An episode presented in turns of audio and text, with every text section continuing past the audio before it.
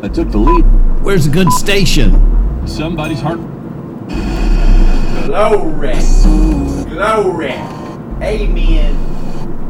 Guardians of Grace. What's wrong?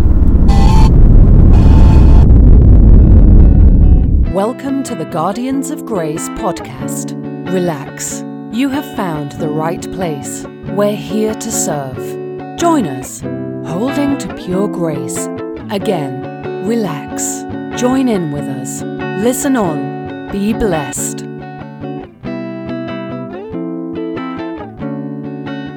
Fenders of Grace.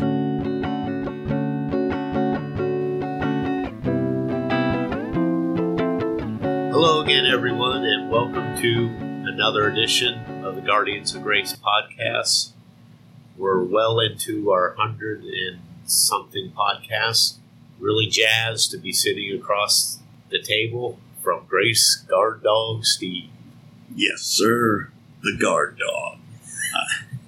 I don't know how We're I stalling for name. time because, Yeah. to be honest, we've been praying because we don't have a thought. We forgot what we were talking about last podcast. I, do I remember it was Colossians 3. We do remember. It's just a lot going on today, a lot of distractions. I remember we said something about we were going to refer to the wisdom from above or something. That That is right. He brought that out there. He made that promise. Yeah. We're fixing to deliver. Or the Lord is. Do you mind kind of reviewing to get us up to that point? Yeah. I mean, no, I don't. Okay. Yes, I'll do it. Yes, you No, do. I don't mind. The last podcast, we talked about being heavenly minded for the purpose of being very earthly good. And to be earthly minded is to be no heavenly good and very little earthly good. We opened up with Colossians 3. Since then, you've been raised with Christ, set your mind on things above. That's where that, that word high minded is translated from and we compared it to Romans 11, where Israel is saying, We did all these things. We did all these things. We belong in the vine. We belong. And the Gentiles who did nothing are being grafted in. And Paul says they were what? High minded, Yes. arrogant. Yes. It was actually the Gentiles that were high minded about the Jews. Yes, thanks for the publicly correcting me. Yes. the Gentiles were falling into that same thought.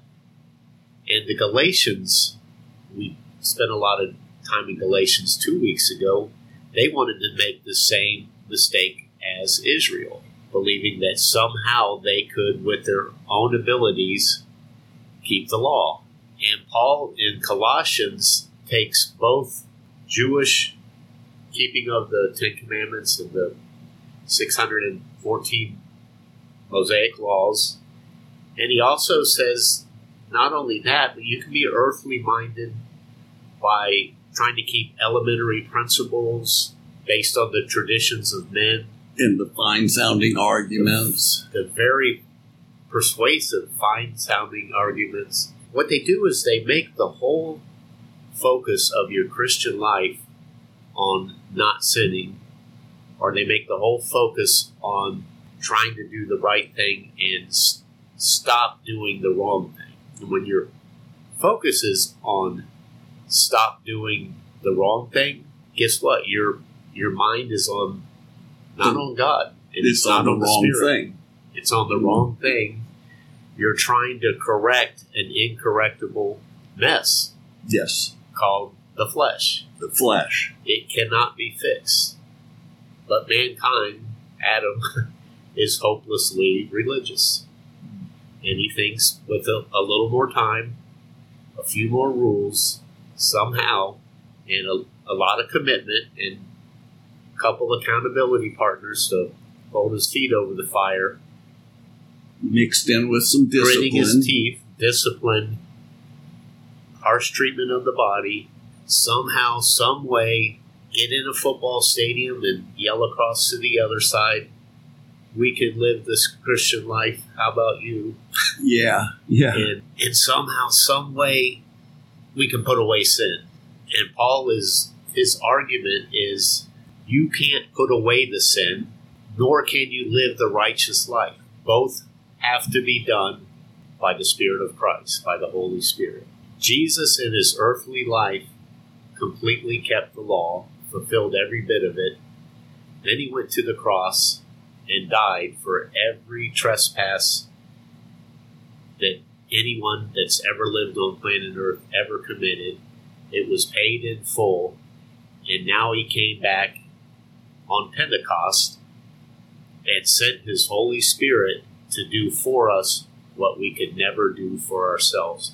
Now, Paul's whole persuasion is to get you to depend on the Spirit to do for you what you can't do for yourself.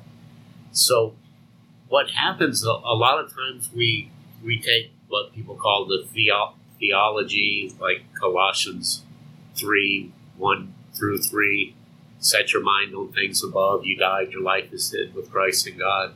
Then it goes on to say, therefore, put to death whatever belongs to your earthly nature. And somehow we want to give it another try. Putting to death what belongs to your earthly nature is not our job, nor should it be our focus.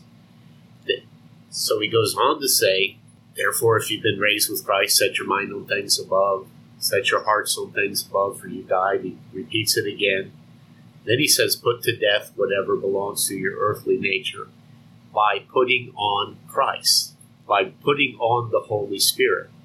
It's not an exercise that you, I'm put on my Jesus jeans, I put on my.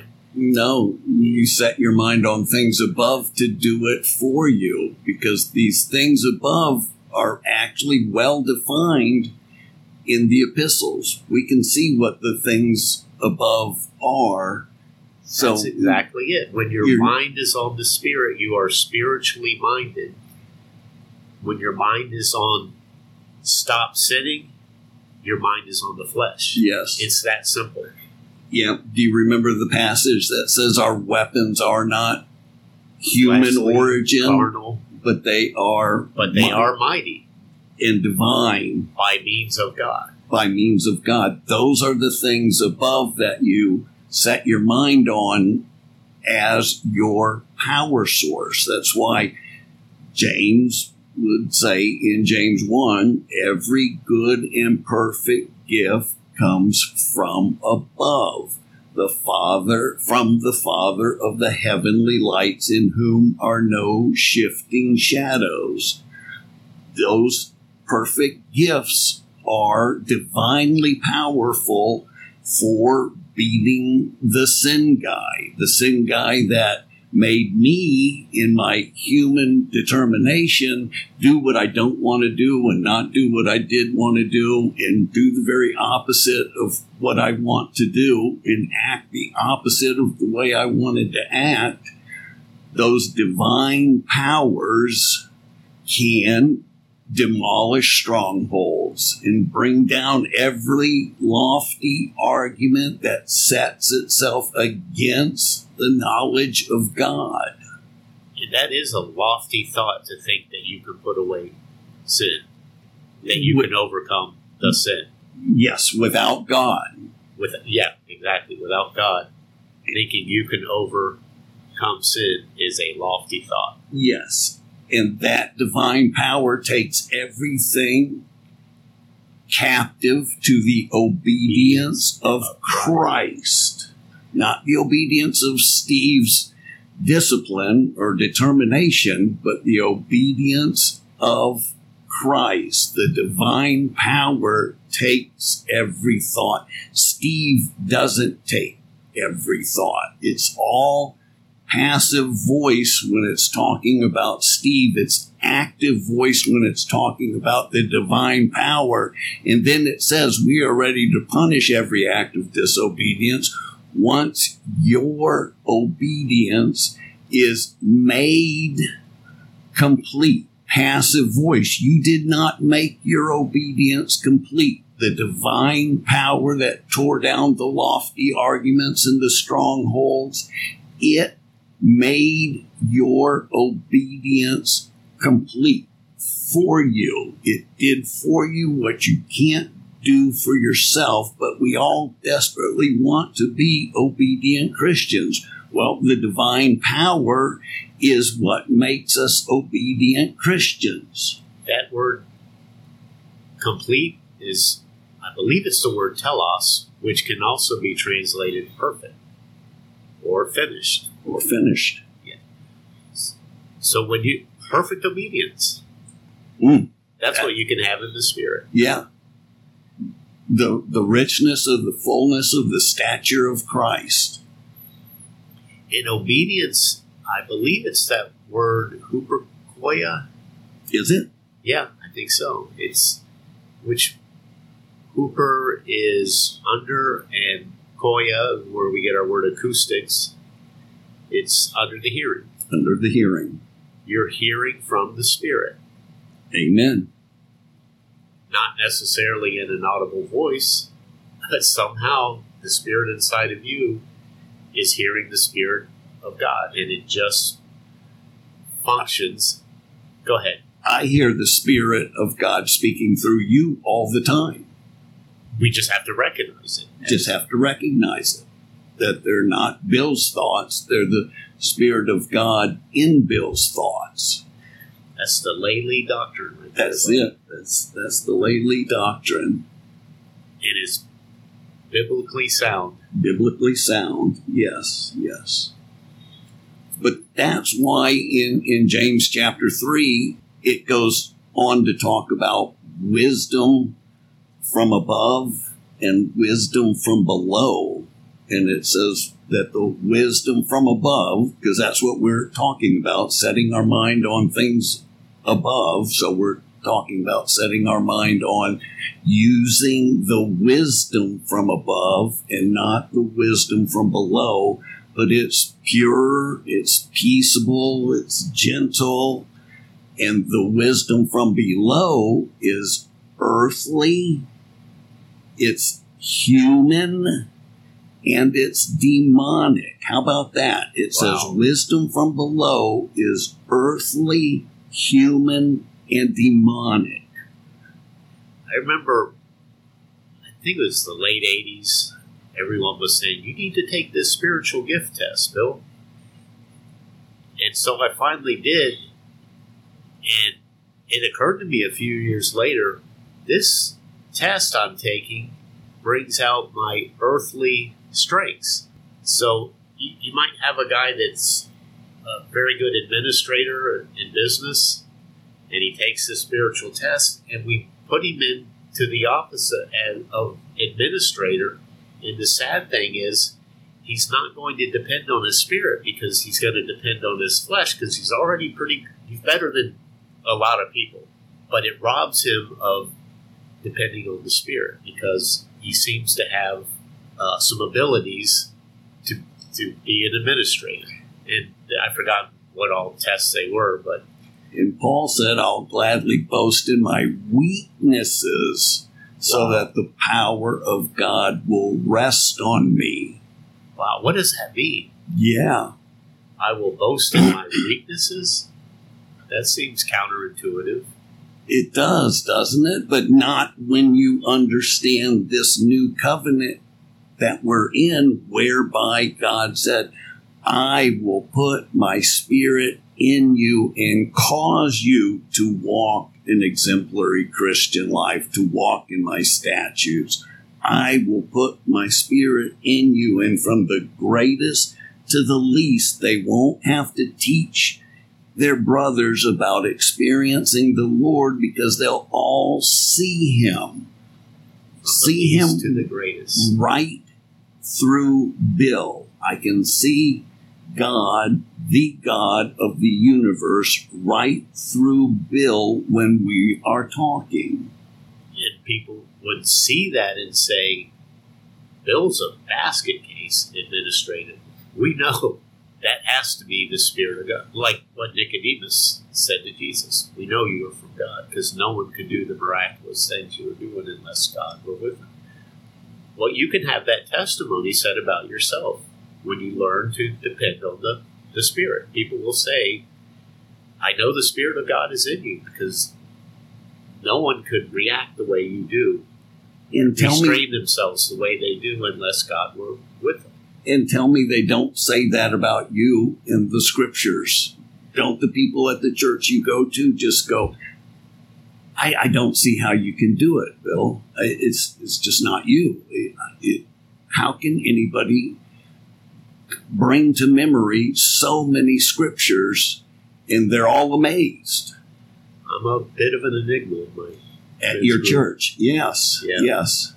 You are. You are. I can remember the thing is, I don't even know how I memorized so much Bible.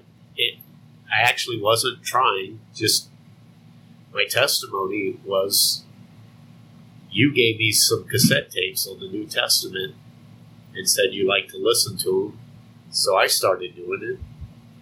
Not really even conscious about what I was listening to until three or four years later, someone was quoting a Bible verse, and I just quoted the three verses after from memory without thinking about it. And it just hit me like, oh my gosh, that had to be the Spirit because I, I didn't purposely try to remember it. And my testimony is the same thing. I was there at Horizons one night, quoting scripture that I had never memorized, and I, I went home and said, God, you're scaring me. I, I, I was literally shaken by it. I, I couldn't calculate how I could possibly have memorized them or why they would be in my memory because I had never sat down with a piece of paper and memorized them at all. I used to be amazed at the Bible studies you would do. One at a friend of ours, Kristen's house, where you would just come in unprepared and take questions and just rifle off scriptures. And uh, I remember, I don't know if you want me to share this. It's, not something you're proud of, but we were at a singles Bible study. Obviously neither of us, us was married back then, but they brought up an issue at the singles and they refuted you, and then they brought the pastor in to put you in your place, Mm, and you were polite as can be, nice as can be, and you just he he just kept saying it. it that, that's not true, and you kept giving him Bible verse after Bible verse after Bible verse and Bible verse, and then he would say, "Well, that's that's in. Well, I know uh, John says that, and you said, well, that's actually in James, and and the guy resigned. he resigned. About a week later, he resigned, Yeah, and I know you felt horrible. I did. It was I not did. your purpose to get him No, to resign, no, but he was shaken up. He, he was shaken up that night. And but you couldn't help but speak the truth yes, I remember in, that. in love. You did speak it in, in love. You were Yeah, argumentative. Yeah, I do remember that. It was on eternal security. Why it was the Methodists, why the Methodists don't believe in eternal security. And it was because of the prodigal son. They were, I, I remember that now that you bring it up. Well, they do now. It's, it's- yeah, because the, right, the music minister said, he put his notes away and said, You just made me believe in eternal security. That that's why the head pastor came in the next next night to Put you in your place. yeah because they almost fired the music minister because he believed in eternal security yeah those those i i guess are not fond memories but But that's not why we do our podcast, and it's not why we speak the truth. We speak the truth in love. We want to see people set free from legalistic, human driven ideas and purposes, and as we talked about last week, methods. Weak and miserable principles that depend depend on the traditions of men. They're fine sounding, but they don't work. And we even did the NET version that said not only do they not work, they likely will lead cause you to stumble head first right into the behavior you're wanting to stop. And I found that out. I remember committing not to do something. I won't say what it was. It right. doesn't matter. Mm-mm. But I remember committing, and I remember being out.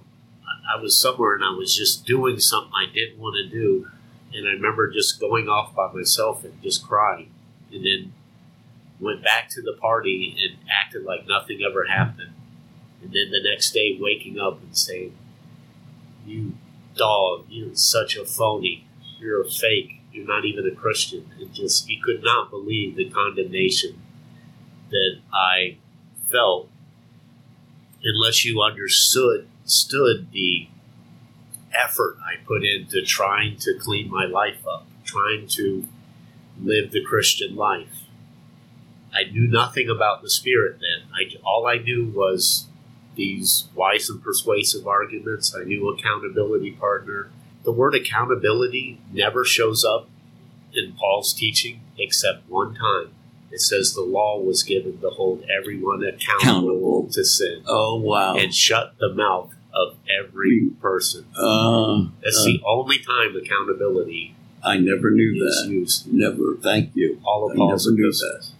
Yeah. Wow. So, wow. yeah, the law holds you accountable, And boy, does it ever. and it tells you to shut up Yes. But it, with your rules and regulations, well-meaning as they are.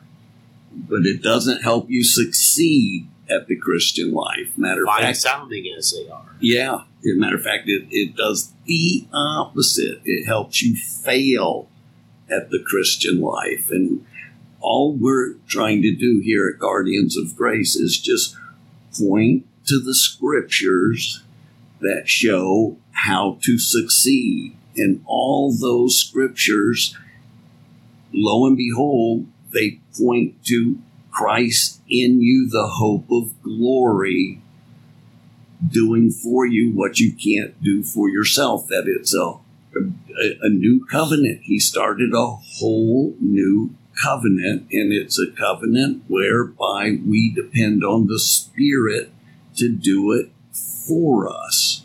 The Romans eight is all about the covenant of the of the Spirit. But before he does that, he goes through Romans seven, and there's I, I think it's seven, five, six, or seven, right around there. He, he, he gives this argument. I would not have known what sin was, except the law had said, "You shall not covet." Covenant. But when the commandment came, it says, Sin sprang to life, and I died. Then he says, For sin, seizing an opportunity afforded by the commandment, produced in me coveting of every time. And that Greek word for seizing an opportunity is a military term. it's it actually can be it's defined as the starting point of a military operation. It's Operation Trip Steve Up. It's sin taking an opportunity. How can we get Steve to sin? How can we get guard dog Steve to sin? Let's give him a commandment. When it takes the opportunity afforded by, in Paul's case, you shall not covet, it produced coveting of every time how does it get a new believer like me? Sin takes an opportunity by a fine sounding argument. You need an accountability partner.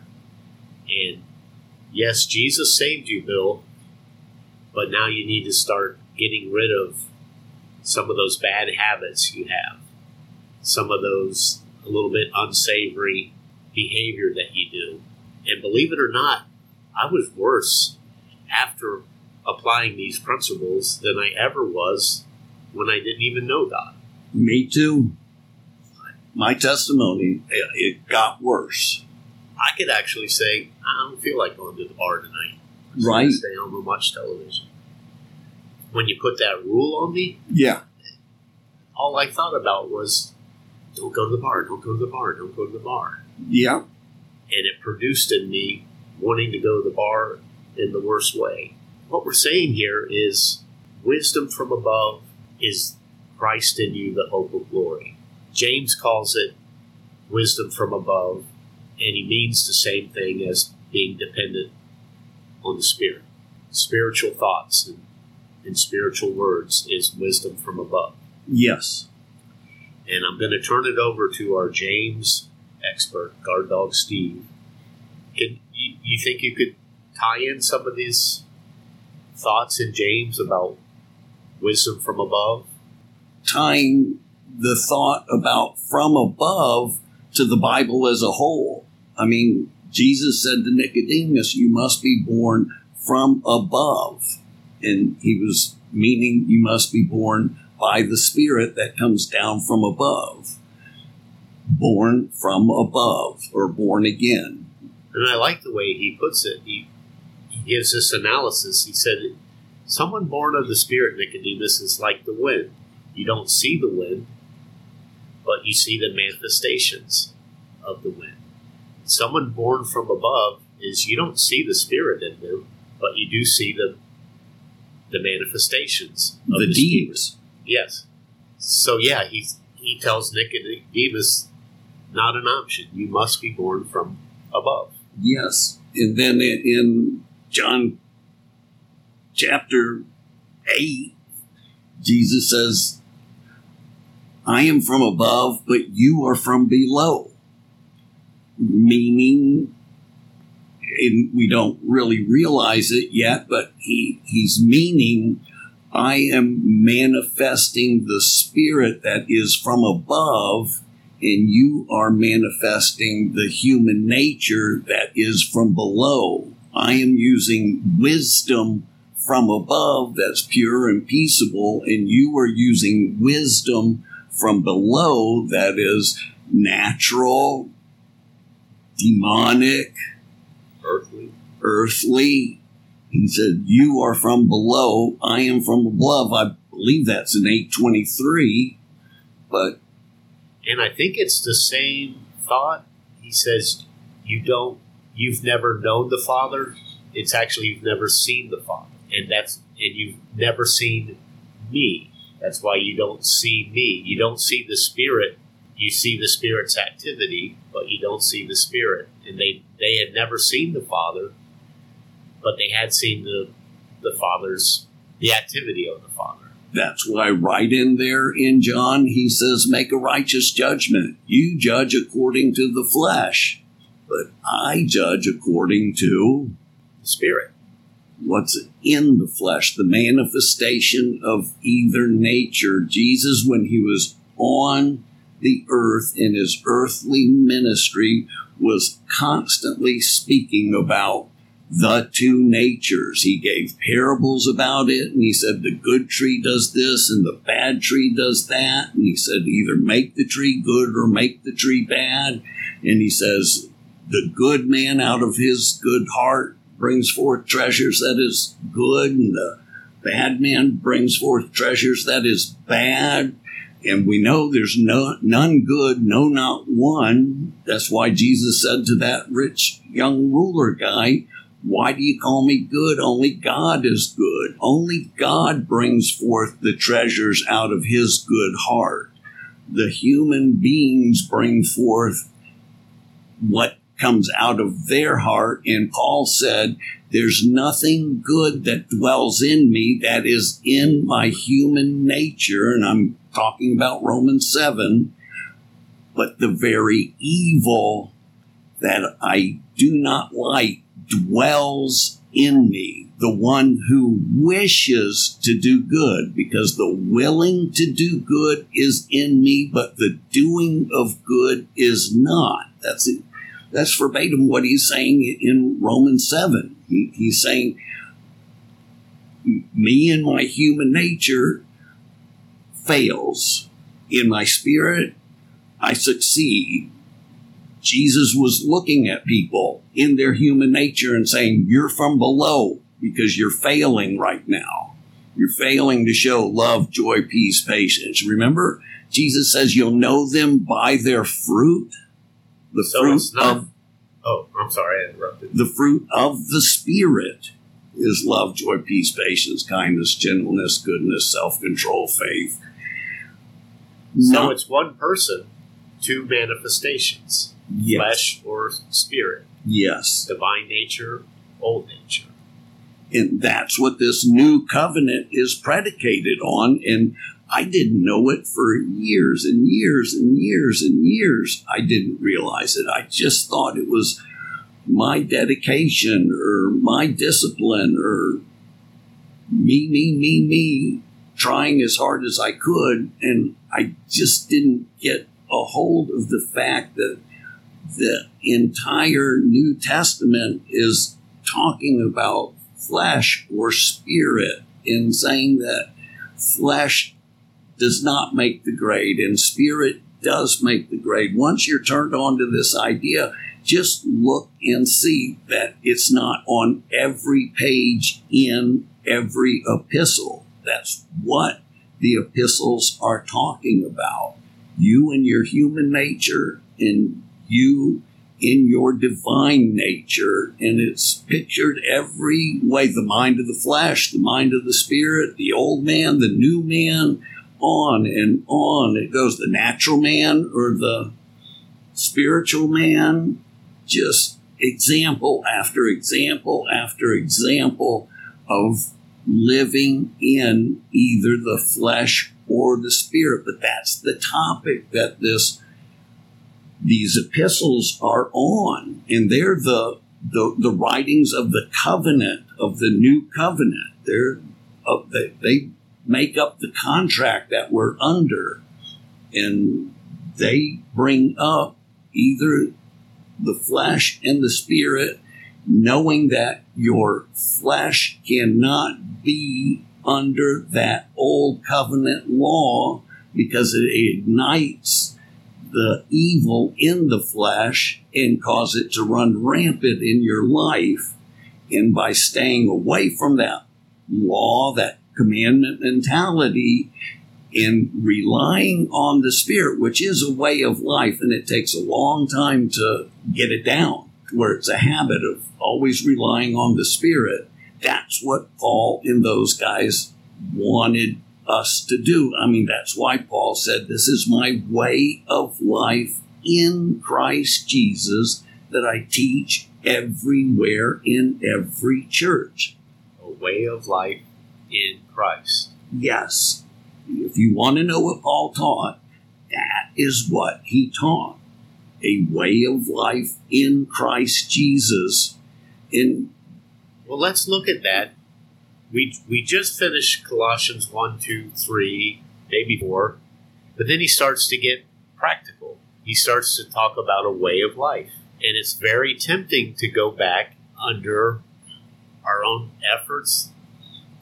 Searching for a word here. Well, that's because he goes into the imperative mood, which is telling you to do something. He says, put off what pertains to your earthly nature. And And- you think, okay, I've got something to do now, but you not realizing that Romans 8 13 says, if by the Spirit you put to death that earthly nature, you will manifest life.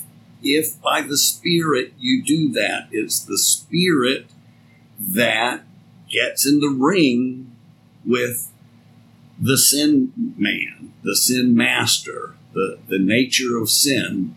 The Spirit is, remember in Galatians, it says the flesh wars against the Spirit and the Spirit wars against the flesh it's the spirit that, that does it because it is no battle between our determination and the flesh or the sin principle. It destroys us. That's what the law proved to us for 2,000 years. It's exactly that. And let me look at this one passage in Colossians and I think it brings it out. Okay, because we we left off last week on Colossians three verse four, when Christ, who is our life, is revealed or manifest, then you will be manifest with him in glory. Verse 5 Therefore consider the members of your earthly body as dead. Remember, we, we talked about that. You died, and your life is. You died. Count it true. Count it true. Dead to immorality, impurity, passion, evil desire, and greed, which amounts to idolatry. For it is on account of these things that the wrath of God will come. Uh oh. That doesn't sound good. The word for wrath there is our English word, word orgy.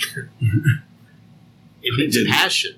Mm-hmm. God is passionate about passionate about seeing you get free from these things. That's he loves you, he's passionate about you, so he sends the spirit to free you from this. It's not God just I'm gonna Doesn't that you sound like good news instead of bad news? The wrath sounds like horrible news, yeah, he's but the passion sounds like good news. His passion will fall upon you. when you see your kid doing things that can harm them, you're passionate about correcting those those things. You're not just I'm going to wipe you out for for doing that. No, you're passionate against the the things that are harming them. God is passionate about sin harming us. He wants to well, let's just read. Yeah, yeah. Okay, I'm going to read it again. Therefore, consider, count it true, the members of your earthly body as dead to immorality, impurity, passion, evil desire, and greed, which amounts to idolatry. For it is on account of these things that the wrath of God will come. Yes, God hates sin, but He loves you. That's why He's passionate. And in them you also once walked when you were living in them. Even though you're still doing some of them, he calls it once walked.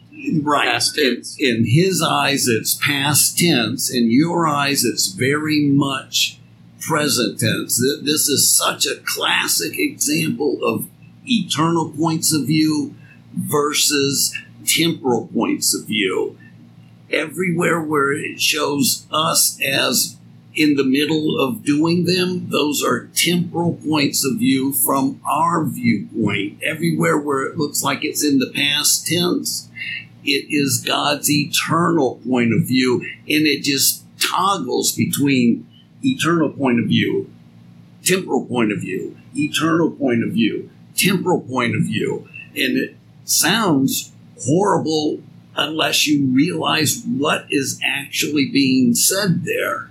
Because when he said, put to, uh, consider yourself dead to immorality and all those things, it means consider your debt paid for all those things.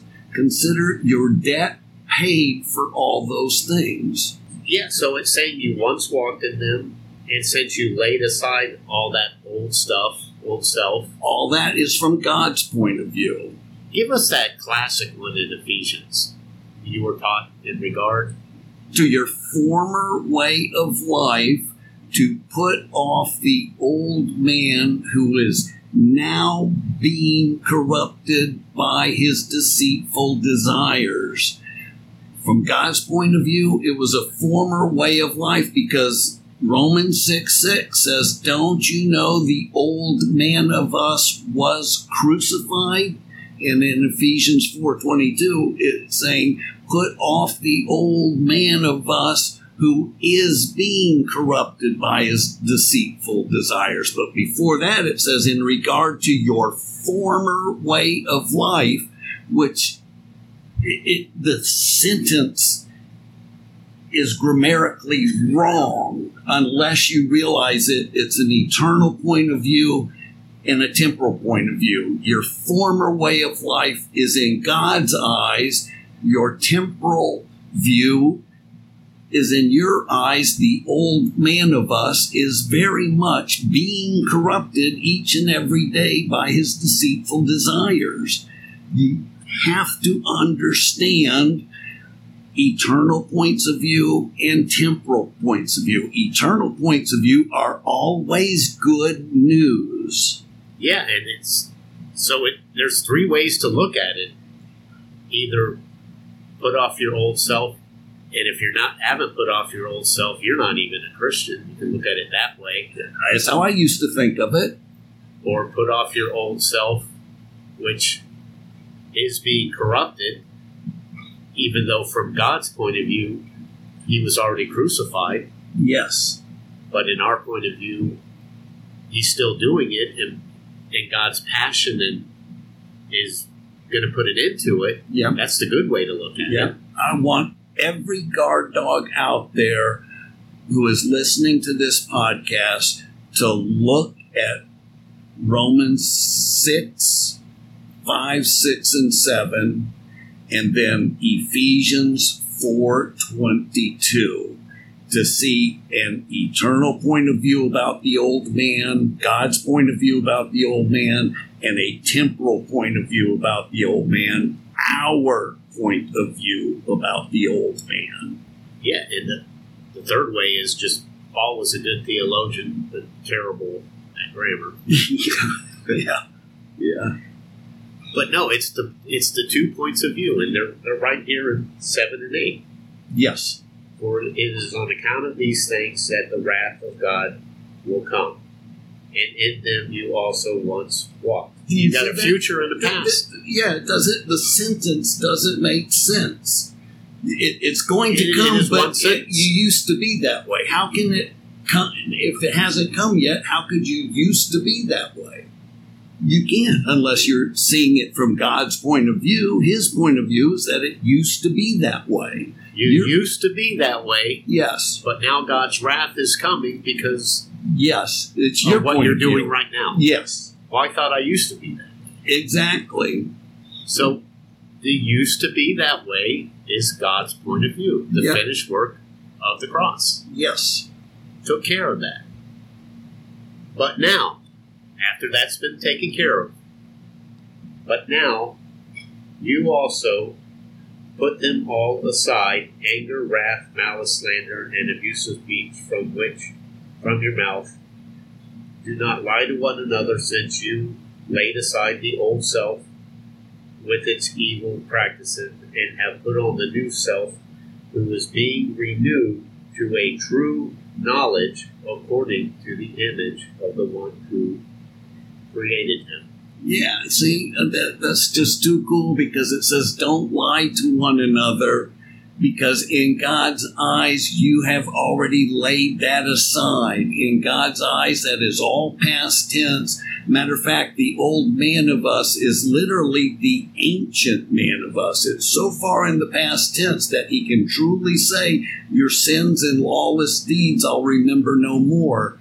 That's how far in the past tense is, and that's God's point of view. So that is the truth. If you're not saying the old man of me has been crucified with Christ, then you're lying to yourself. That's why it says, do not lie to yourself, since you have laid aside the old man with his practices in God's eyes. Not It's this truth that will set you free. free. That your sin debt is paid for, so you do not have to rededicate yourself because in God's eyes, you died and paid for all that. You, you're still thinking that you didn't die and you have to change or God's going to get you. But That's not he the truth. already got you. That's right, and that's not the truth. It's not that, the truth. That will put you back in bondage to sin. Thinking that you got to battle sin is not realizing the truth. That he put away sin once and for all. God said, In that day you'll surely die to Adam and Eve. And the serpent's lie was, Oh, would you really die? And his lie today is, Oh, did you really die? No, you're still alive. You still have to prove yourself to God. No, you did pay that sin debt in God's eyes because Christ died on behalf of all men, therefore all men died. And I just love it how you, you see that word wrath, which should be translated passion. I never knew that before, Bill. You you turned me on to that today. I did not know that that was passion. Oh, it, it messed me up thinking of it as wrath because I, what I thought was, tell me if you didn't think something like this.